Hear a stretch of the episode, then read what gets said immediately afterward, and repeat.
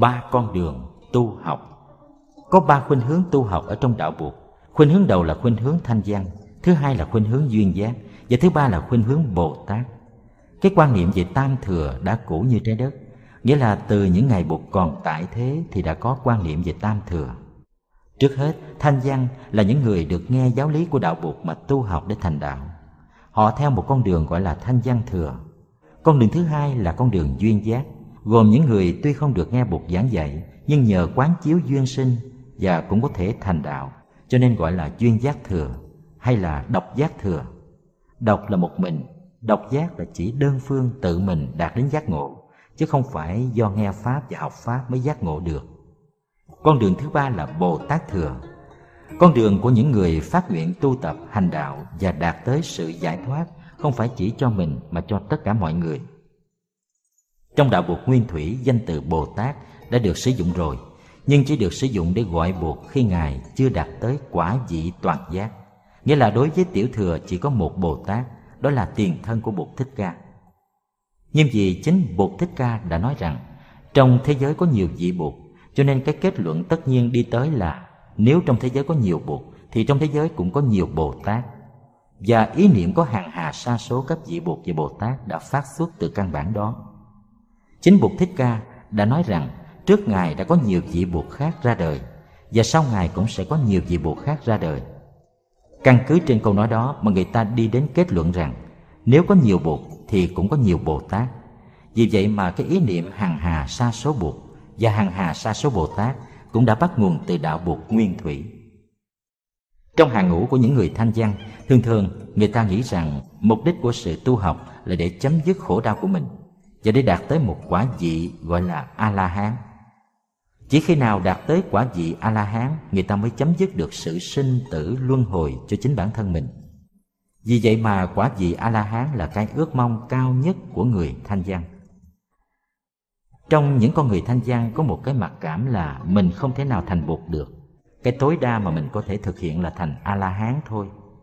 Đó là điều mà mình thấy được trong tâm của những người học trò của bụt họ nghĩ rằng bụt là một người rất đặc biệt trên cõi đời. Chỉ có một người như bụt thôi. Còn tất cả chúng ta, tối đa là đạt tới quả vị a la hán đó là mặc cảm của thời đại. Tôi không thể thành bụt. Tôi chỉ có thể thành a la hán thôi. Mà tôi cũng không cần phải thành bụt.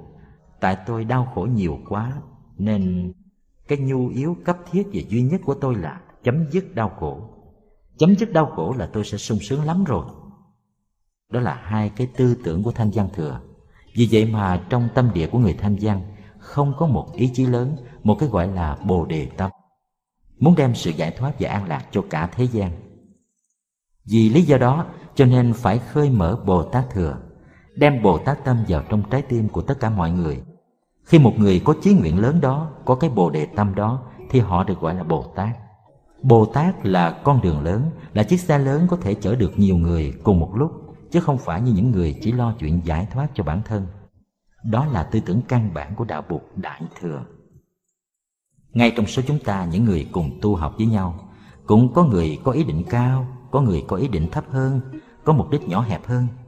Ví dụ có người chỉ muốn giải tỏa một vài niềm đau khổ của mình, nên đến làng mai để dự khóa tu. Có người có ý nguyện lớn hơn, như sau này sẽ tổ chức những trung tâm tu học để chia sẻ pháp tu với thật nhiều người.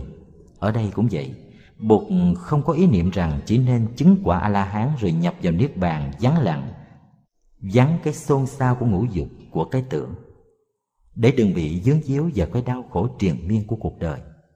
Bụt không nghĩ như vậy, nhưng có những vị thanh văn nghĩ như vậy, và do đó mà con đường thanh văn là một con đường, tuy không hẳn là con đường đẹp nhất mà Bụt muốn dạy, nhưng vì có người muốn dạy nên Bụt chỉ dẫn cho như vậy.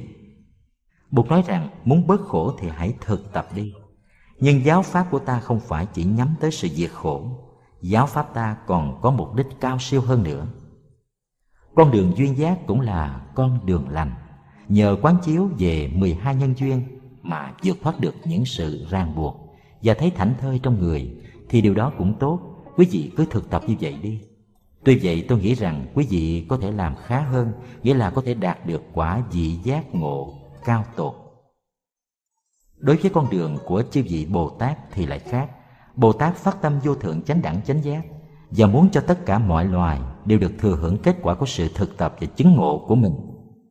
Thoạt nghe thì giống như có sự kỳ thị giữa ba con đường, và vị Bồ Tát nào chưa thực tập được sâu sắc trên con đường tu tập thì thường nhìn các vị thanh văn và duyên giác bằng con mắt khinh thị.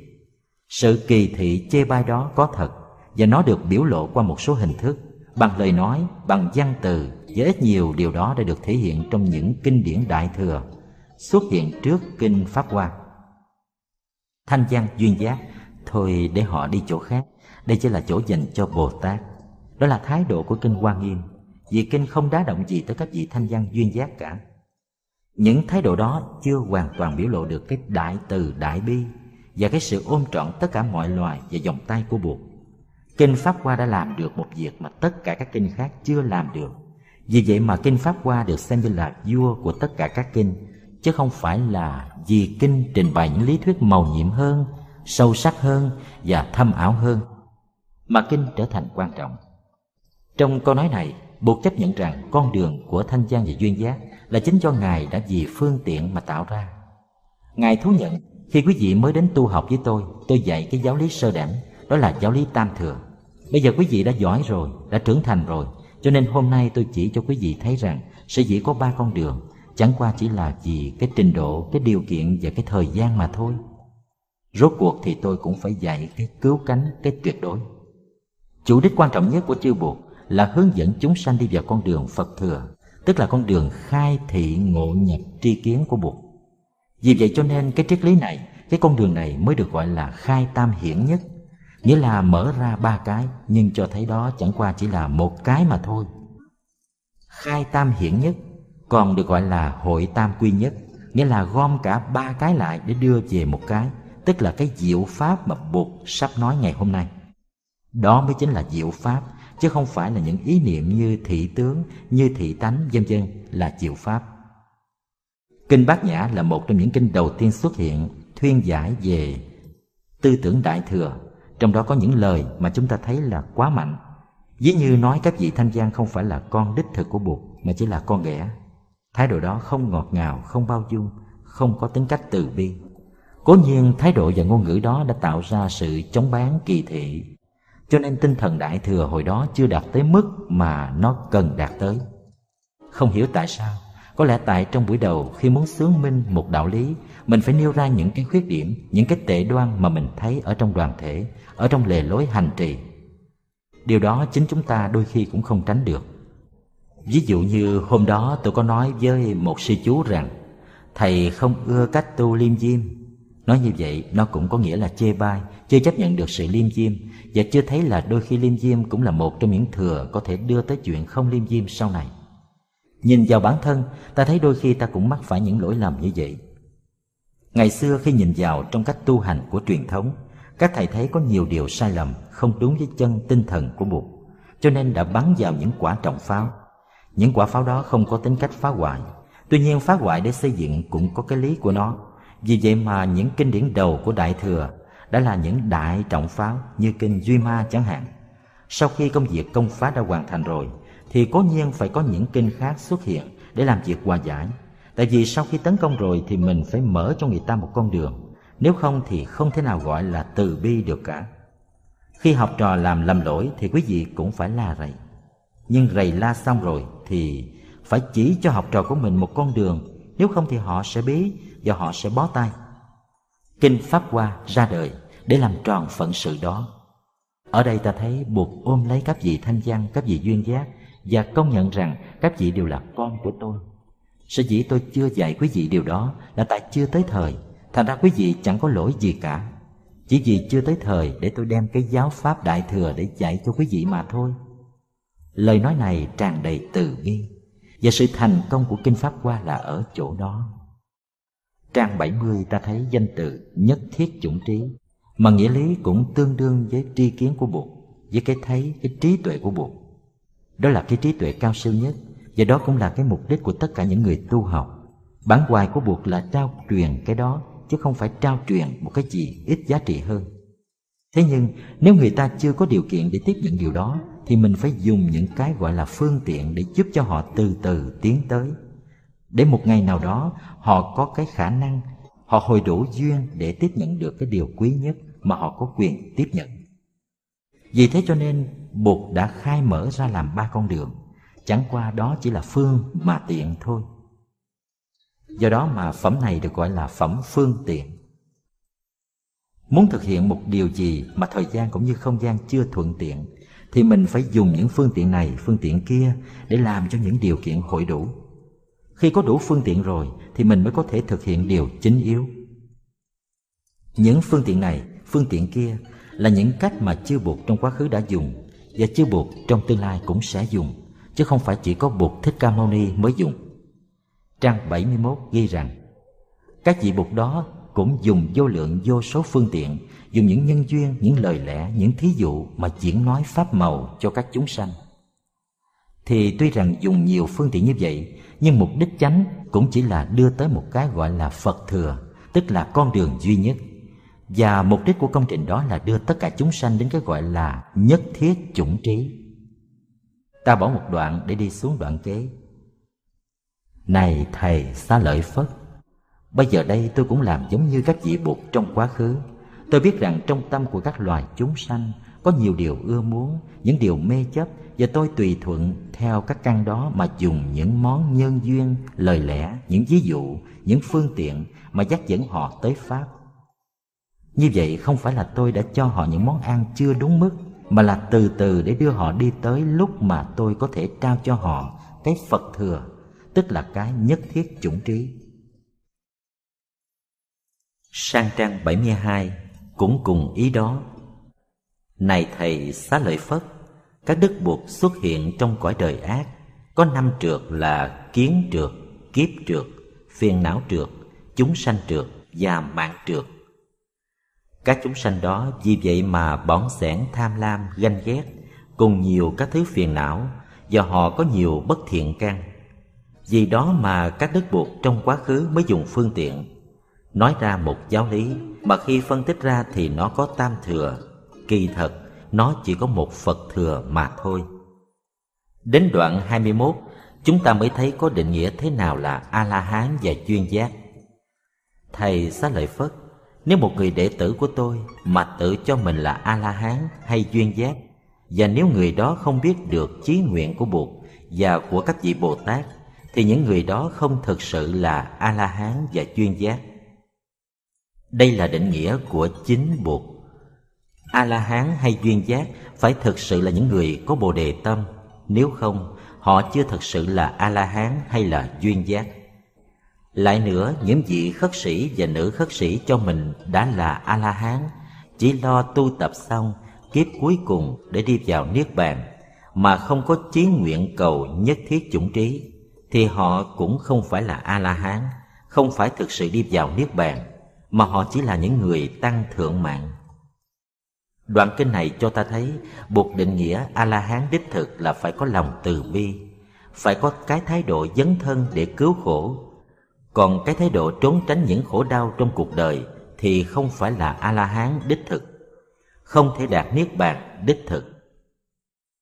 Vì vậy, nếu phân chia ra và cho rằng a la hán là những người chỉ lo tự độ, và các vị bồ tát là những vị lo độ cho người, là một sự phân biệt hời hợt.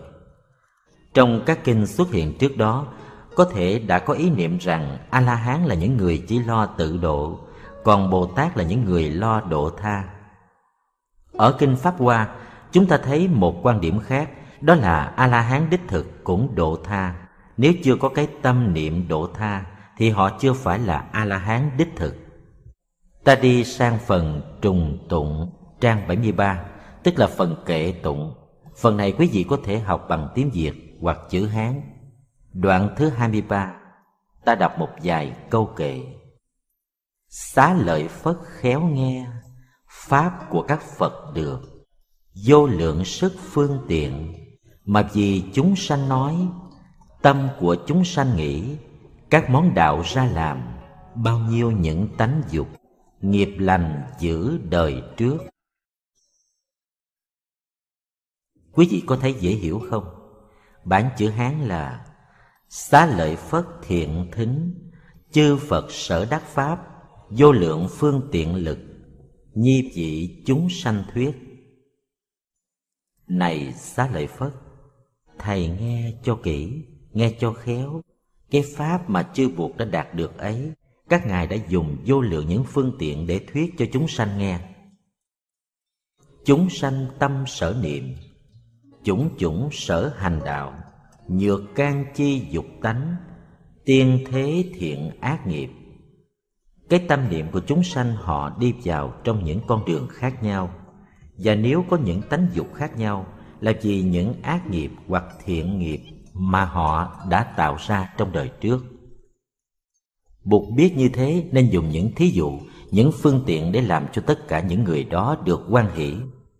Hoặc diễn thuyết bằng khế kinh, tức là trường hàng hoặc diễn thuyết bằng cô khởi, hoặc bằng bổn sự, hoặc diễn thuyết bằng bổn sinh dị tàng hữu, nhân duyên thí dụ, trùng tụng, luận nghị.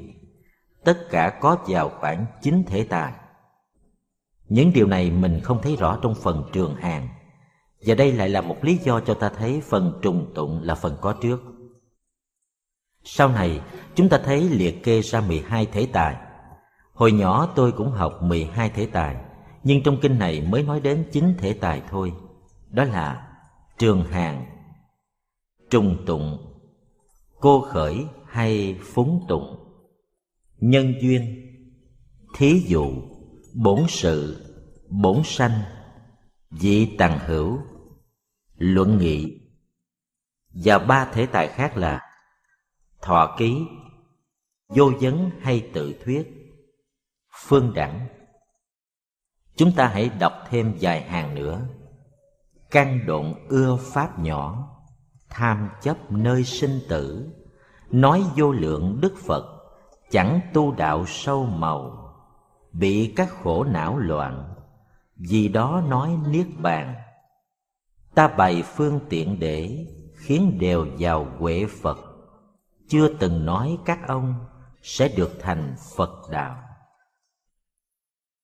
Sở dĩ chưa từng nói, vì giờ nói chưa đến nay chính là đến giờ. Quyết định nói đại thừa. Vì căn tánh còn nhỏ hẹp, đần độn, nên chúng sanh ưa những pháp nhỏ, không có tham vọng lớn. Họ tham chấp nơi sanh tử, tham sống sợ chết, là tại vì trong quá khứ, ngang qua thời gian của vô lượng các đức buộc, các chúng sanh đó không tu tập đạo lý sâu sắc, màu nhiệm, cho nên bị những khổ đau làm cho điêu đứng vì vậy tôi đã dạy cho họ về niết bàn, nơi trú ẩn để thoát khỏi đau khổ. Trong quá khứ, tôi chỉ đưa niết bàn vắng lặng, an tĩnh ra để làm mục đích cho quý vị thôi. Và quý vị đã nghĩ rằng niết bàn đó là cái mục đích cuối cùng của sự thực tập của quý vị. Nhưng đó chỉ mới là phương tiện.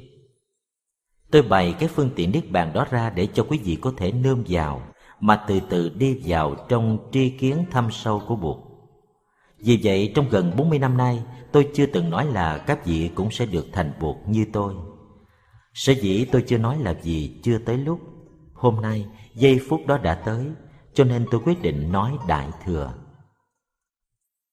Người đầu tiên được buộc thọ ký là Thầy Xá Lợi Phất Tiêu biểu cho giới thanh văn.